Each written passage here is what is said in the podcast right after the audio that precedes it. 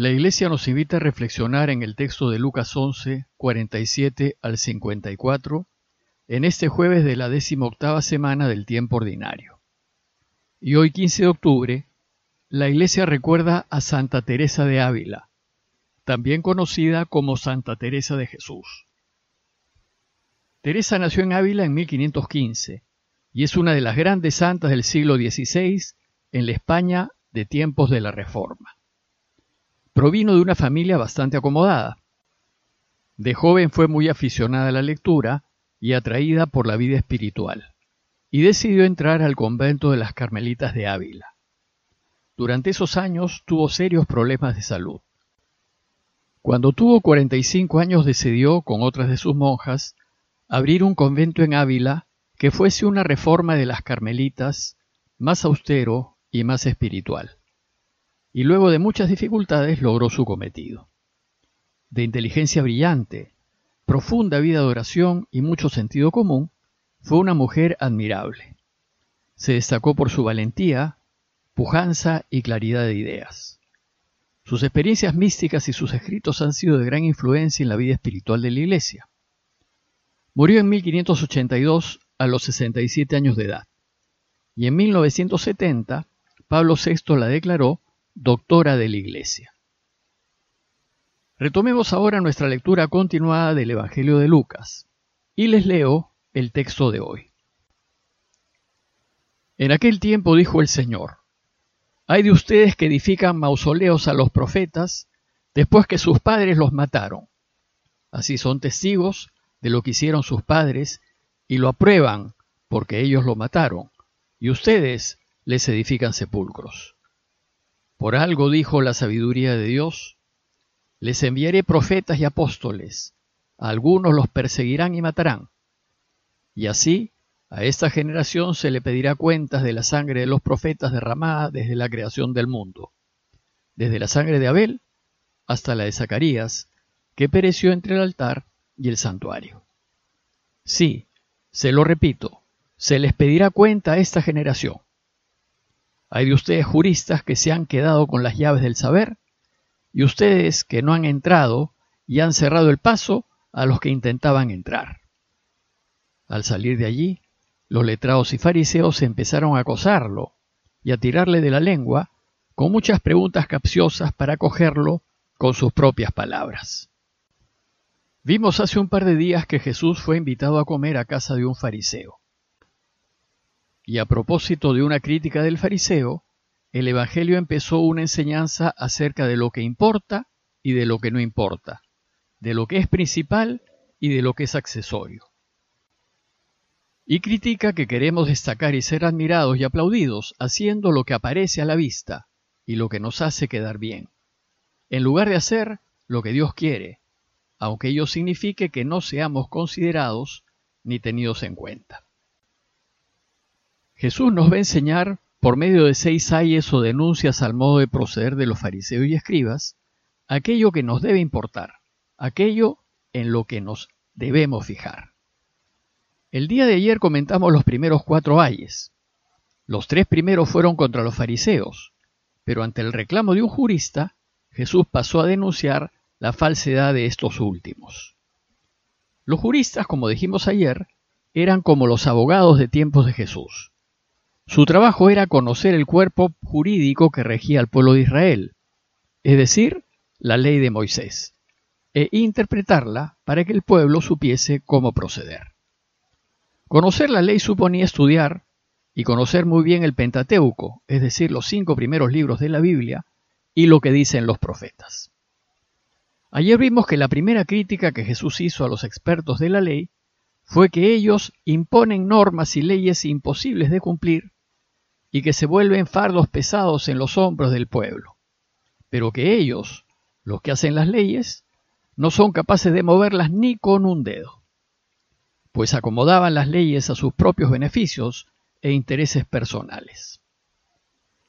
La segunda crítica que Jesús hace a los juristas o maestros de la ley es la siguiente. Hay de ustedes que edifican mausoleos a los profetas después de que sus padres los mataron. Con esto Jesús denuncia la incongruencia de los expertos de la ley. Una breve nota acerca de los profetas. Los profetas de Israel no eran adivinos. Ellos no veían el futuro. Y no lo podían hacer porque el futuro no existe. El futuro lo vamos construyendo nosotros en cada decisión que tomamos. Cada uno de nosotros con nuestras decisiones construimos nuestros futuros de felicidad o de desgracia. Y podemos hacerlo porque tenemos libertad de decisión. Lo que hacen los profetas es proyectar un futuro terrible y de desgracias para aquellos que deciden hacer lo que Dios no quiere. Los profetas dicen algo así como, si sigues por este camino, te irá mal. Ellos son los que hablan y denuncian el mal, especialmente el de las autoridades, porque cuando se actúa mal, todos nos vemos afectados. En la historia, los profetas de Israel han sido aquellos que, en nombre de Dios, no han tenido pelos en la lengua para llamar al pan pan y al vino vino. Es decir, para decir las cosas por su nombre alabando lo que está bien y denunciando lo que está mal, aunque los denunciados sean reyes y autoridades. Pues estos reyes y autoridades que estaban actuando mal, para no sentirse criticados, prefirieron perseguir y matar a los profetas a fin de silenciarlos, que como vimos fue el caso de Juan el Bautista. Sucede que al morir un profeta, de manos de las autoridades, el pueblo reconoce su valentía y santidad y lo considera mucho más que a sus reyes y autoridades. Bueno, pues la crítica que Jesús les hace a los juristas es que ellos edifican mausoleos a quienes sus padres mataron para silenciar. Un mausoleo se edifica para honrar la memoria de un fallecido. Y Jesús les dice que ellos honran a quienes sus propios padres despreciaron. Y los honran para quedar bien con el pueblo. Jesús aclara su crítica y les dice, ustedes son testigos de los que hicieron sus padres y lo aprueban. Es decir, ustedes están de acuerdo con sus padres en que se eliminen a quienes les revelan sus maldades. Pero para quedar bien con el pueblo, a quienes ellos, sus padres, mataron, ustedes les edifican sepulcros. ¡Qué inconsistencia! Más bien debería darles vergüenza el proceder de sus padres. Jesús concluye esta crítica diciéndoles, Por algo dijo la sabiduría de Dios, les enviaré profetas y apóstoles, algunos los perseguirán y matarán, y así a esta generación se le pedirá cuenta de la sangre de los profetas derramada desde la creación del mundo, desde la sangre de Abel hasta la de Zacarías que pereció entre el altar y el santuario. Esta conclusión hace referencia a lo que harán con él más adelante, cómo lo acusarán falsamente y lo matarán para silenciarlo. Y esto es lo que también harán con su iglesia, la perseguirán para silenciarla. Pero como no podrán lograrlo, para quedar bien ante la gente, la alabarán. Pero dice Jesús, se lo repito, se le pedirá cuenta a esta generación. Y la última denuncia que Jesús hace a los juristas es la siguiente. Hay de ustedes juristas que se han quedado con la llave del saber, ustedes que no han entrado y han cerrado el paso a los que intentaban entrar. Por el saber, Jesús se refiere aquí a la ley de Moisés. La ley de Moisés es ese conjunto de normas y prescripciones que tiene como objetivo llevar el pueblo hacia Dios. La ley es un camino hacia Dios. Ellos habían estudiado muy bien la ley y la conocían perfectamente, pero ellos no caminaban el camino que propone la ley, ni vivían según lo que enseña la ley. Es decir, ellos tienen la llave del saber, pero no entran.